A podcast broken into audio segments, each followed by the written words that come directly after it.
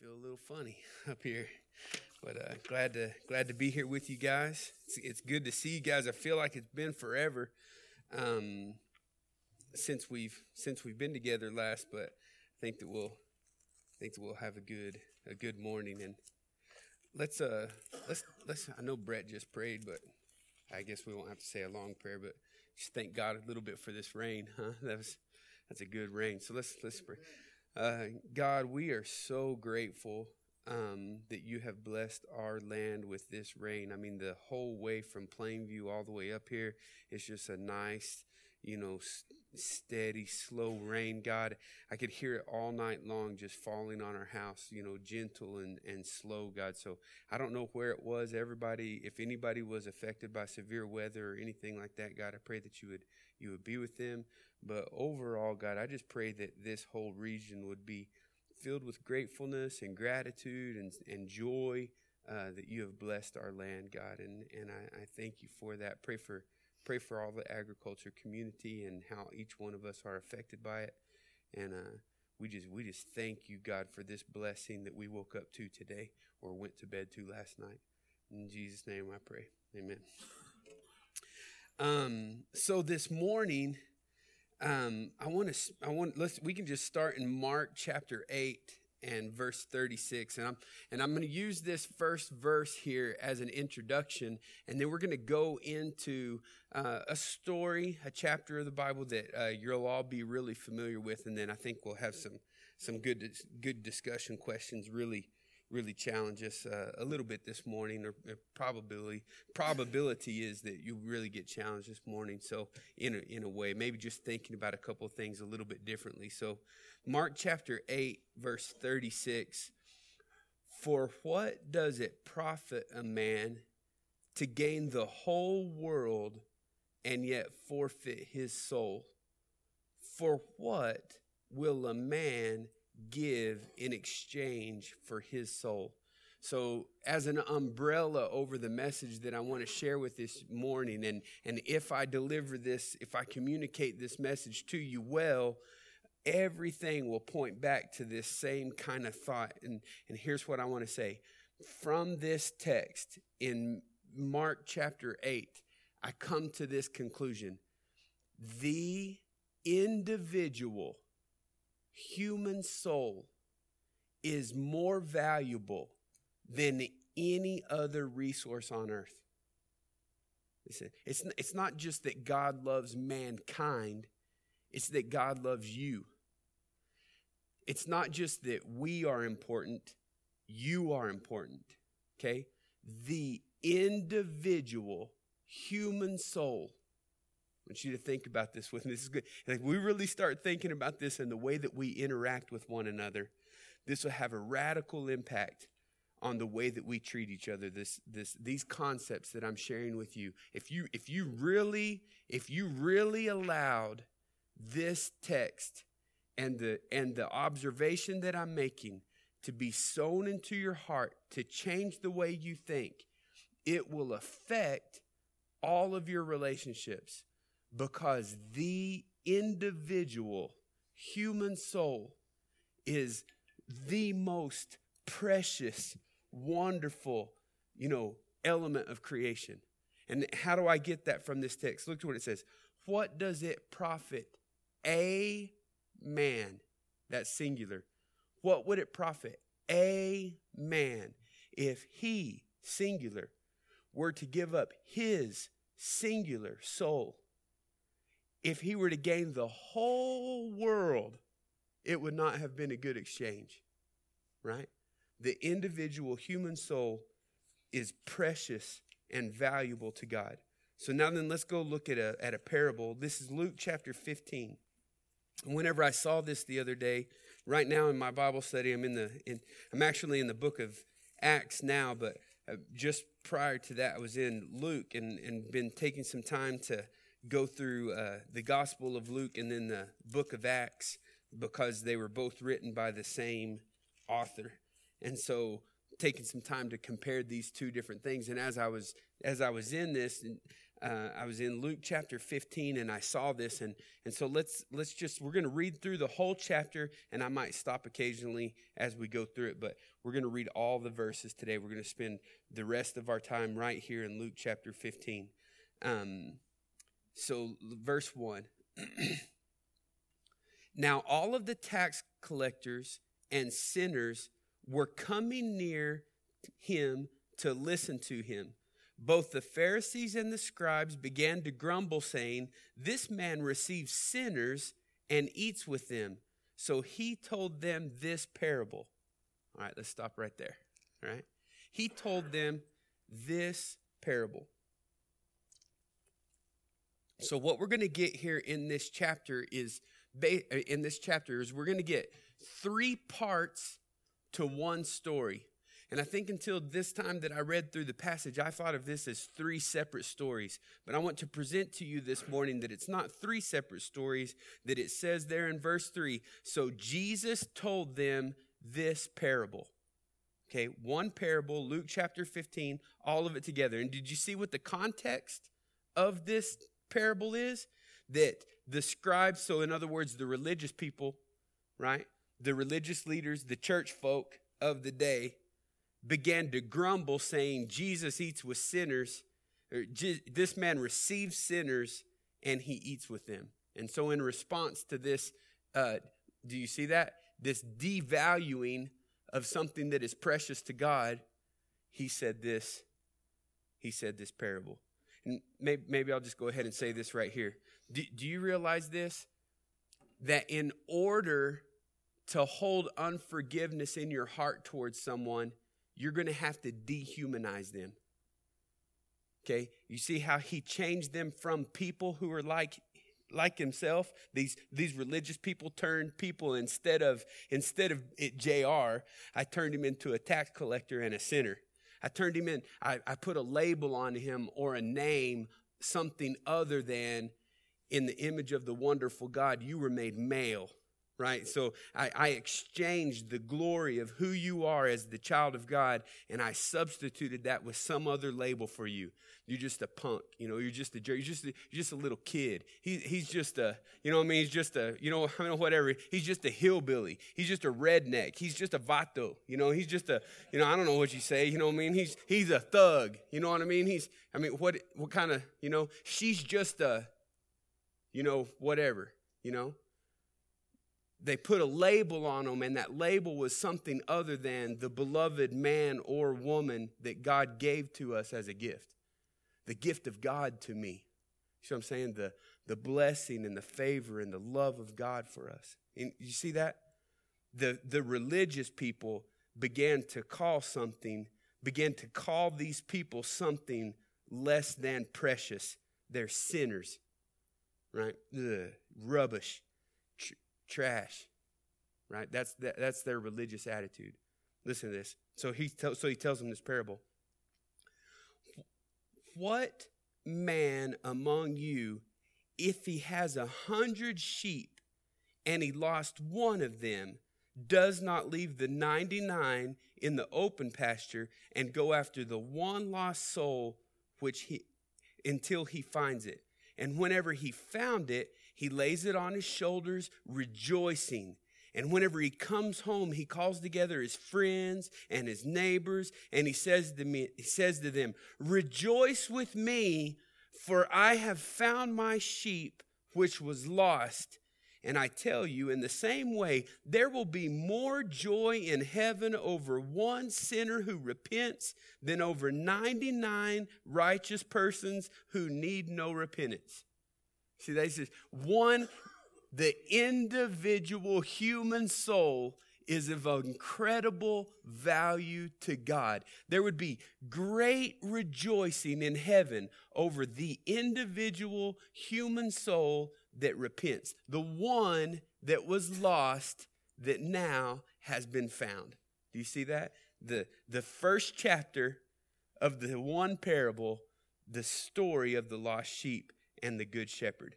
Now let's look at chapter, you know, the second the second scene of the same play, right? The lost coin. Or what woman if she has 10 silver coins and loses one coin does not light a lamp and sweep the house and carefully search until she finds it. And whenever she has found it, she calls together her friends and her neighbors, saying, Rejoice with me, for I have found the coin which I had lost.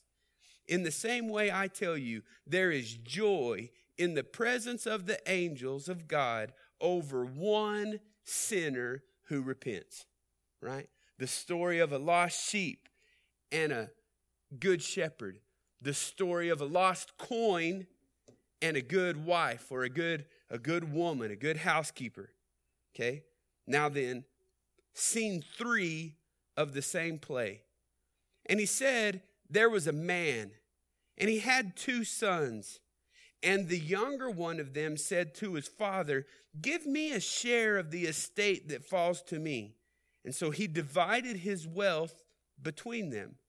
And not many days later, the younger son gathered everything together and he went on a journey into a distant country. And there he squandered his estate with loose living.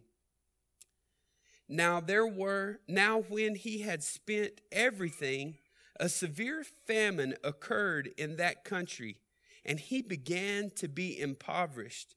So when he went and he hired himself out to one of the citizens of that country, and he sent him into his fields to feed swine.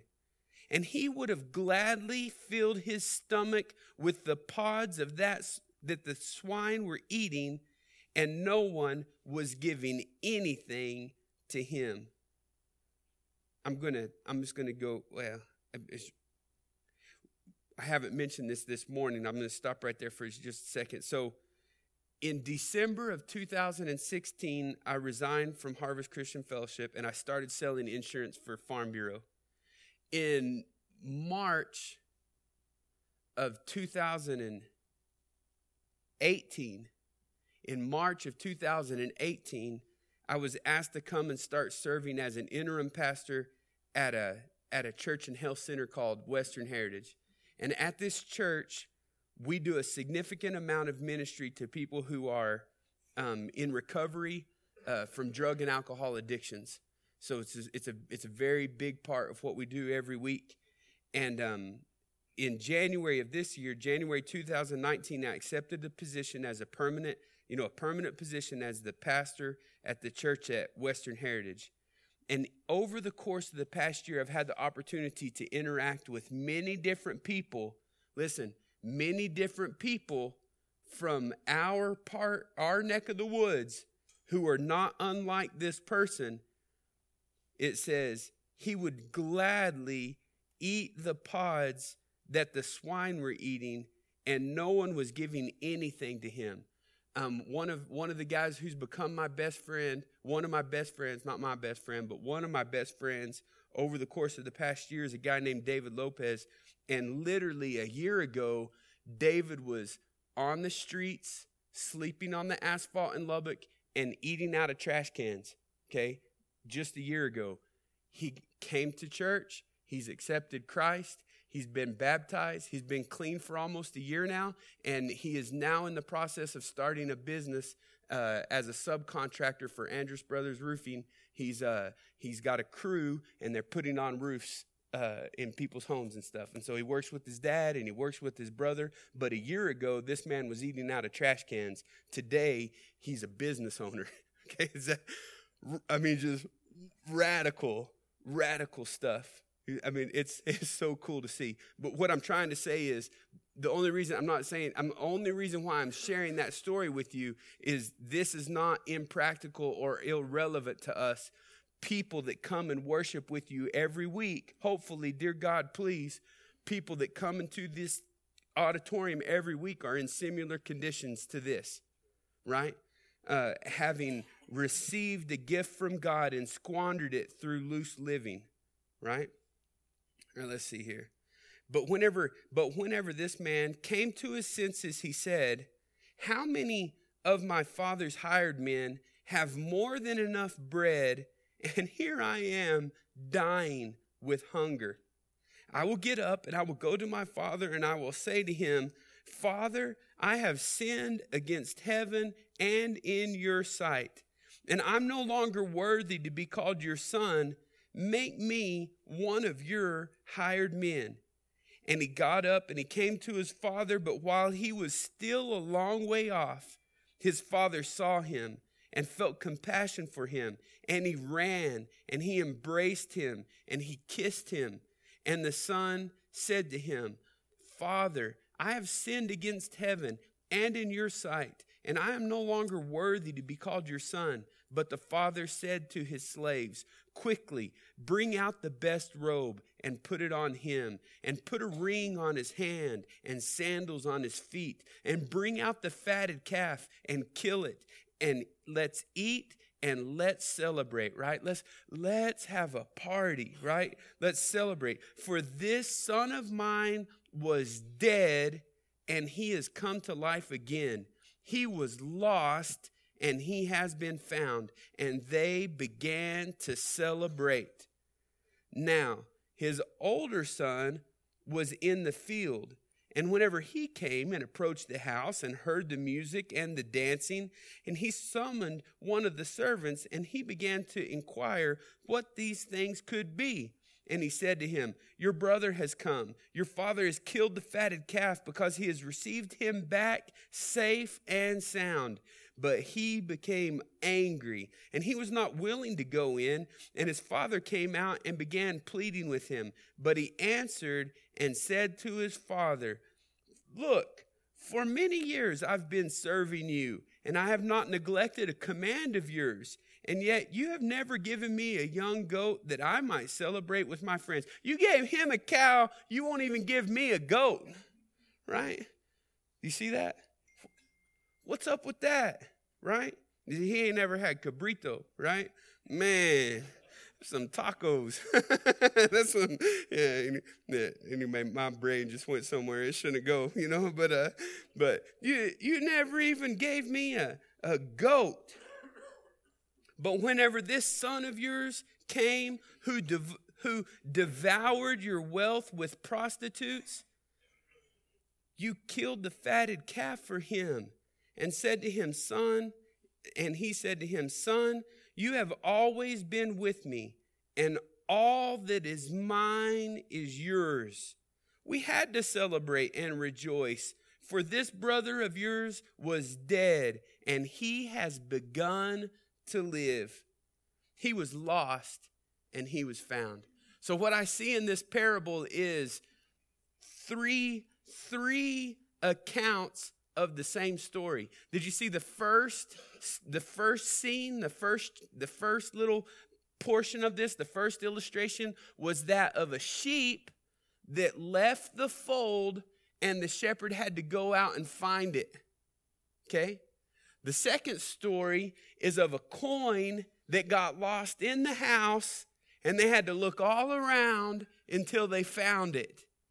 And then, okay, so I think that that's what this is telling us. Look, there's two different ways that you can lose yourself.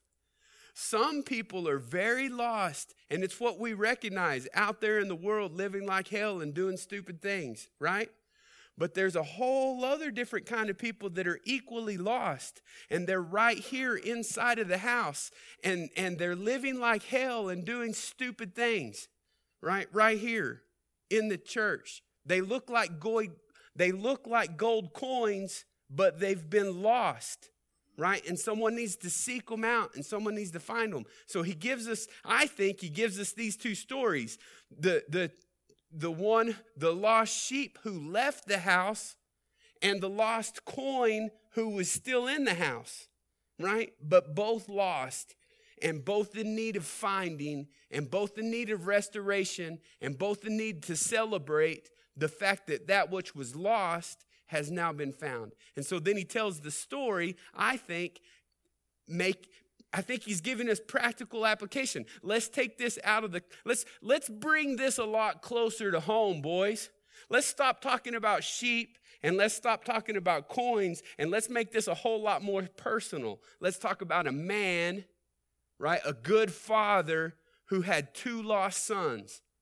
One that was lost out there in the world, squandering his living with loose living and prostitutes and different stuff like that. And the other one who was right there in dad's house, but never knew the heart of his father.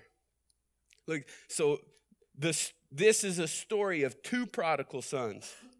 This is, the, this is the story of two young men that didn't know the heart of their father, right? It's, it's not the story of a bad son and a good son. It's the story of two lost sons, right? One good father, a father who was like the good shepherd, a father who was like the housekeeper, seeking to find that which was lost. Okay? And so I just want to ask you a couple of questions uh, this morning and you can discuss them. So, in this season of your life, do you identify more with the lost sheep or the lost coin? And why? Right? I'm sorry, I left one out. The lost sheep, the lost coin, or the good father? The good shepherd, the good wife. Like who do you who do you identify with? Like if you were to tell the people at your story, yours, if you were to tell the people, if you were to tell the men at your table your story, which story is yours? The lost sheep, the lost coin, the good father. All right, let's look at another question. What makes a person priceless or worthless? And why do you believe that? Is it okay for us to call people worthless?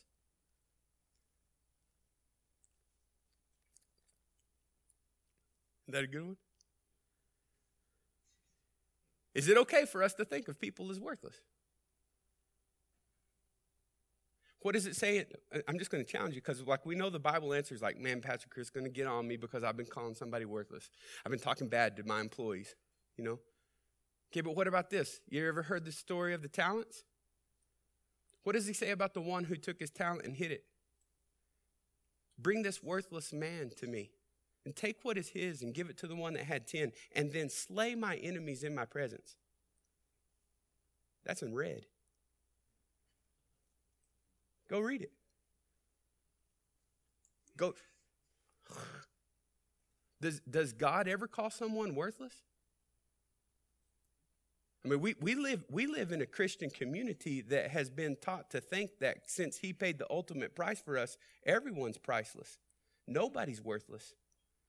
It, is that true? I'm, I'm not telling you if it is or not. I'm asking you to search the scriptures for yourself.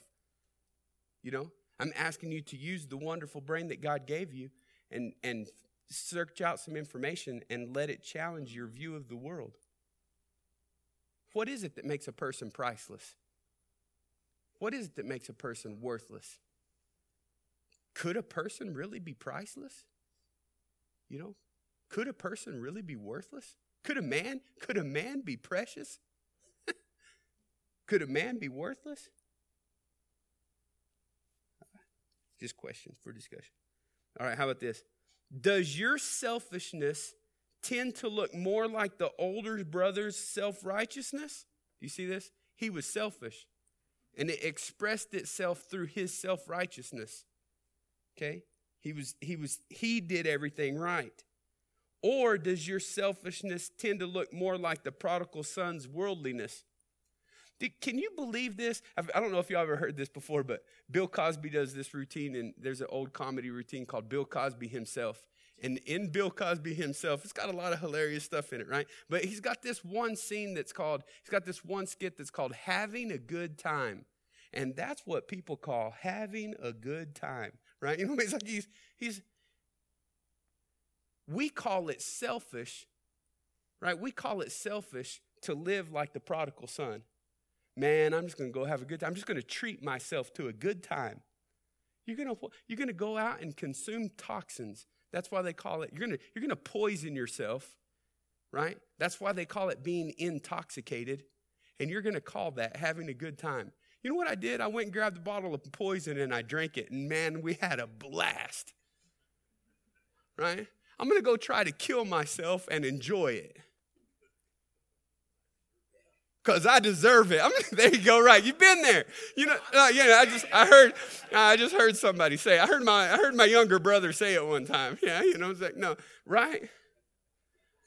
Man, I had a hard day at work. I'm right. I just got through mowing the yard. I'm gonna drink some poison, man. I'm, yeah, yeah, I'm right. I'm, look, I'm not. I'm not condemning anybody. I don't mean that at all. I'm just saying, I, I, I really don't. Look, I'm really. It, it doesn't matter. I don't care. I don't think the scripture tells us not to drink. It, tells, it tells us not to get drunk. Okay, I'm just taking it to an extreme to make a point that sometimes our versions of self care, like what we do to enjoy ourselves, aren't really benefiting us. Sometimes sometimes what, like, sometimes the way that we think of being selfish is actually self-destructive. Some of our patterns, some of our some of our soul care is actually destructive. It's self-destructive behavior, right? Sometimes we get into things that we shouldn't. So I'm just asking you to analyze yourself. Would you tend to gravitate towards legalism or would you tend to gravitate towards lawlessness?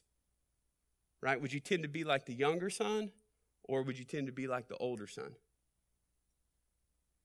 Right? And just asking you to look, look at yourself in the mirror. Let the scripture speak to you. And then this last thing, last question. This morning, I'm asking you ask God to remind you of at least one lost soul this morning. Okay? Ask God in prayer today. Ask God to remind you of at least one lost soul. Maybe that person's lost out there in the world. Maybe that person's lost in self righteousness right here in the church. Okay? But ask God to remind you, to bring to your mind the name of at least one lost soul this morning. And then I'm asking you to spend this week praying for them and asking God how you can make a positive impact in their life. Do, do you know what a radical I'm, I'm just, I'll just share this with you real quick. Do you, if I've got, a, I've got an Excel spreadsheet that will prove this, you can create your own if you'd like to. If today I was the only Christian in the world and I made a commitment that this year I would reach two lost souls, teach them the basics of Christianity over the course of the year, and then covenant together with them that we would do the same thing each year for the rest of our lives, right?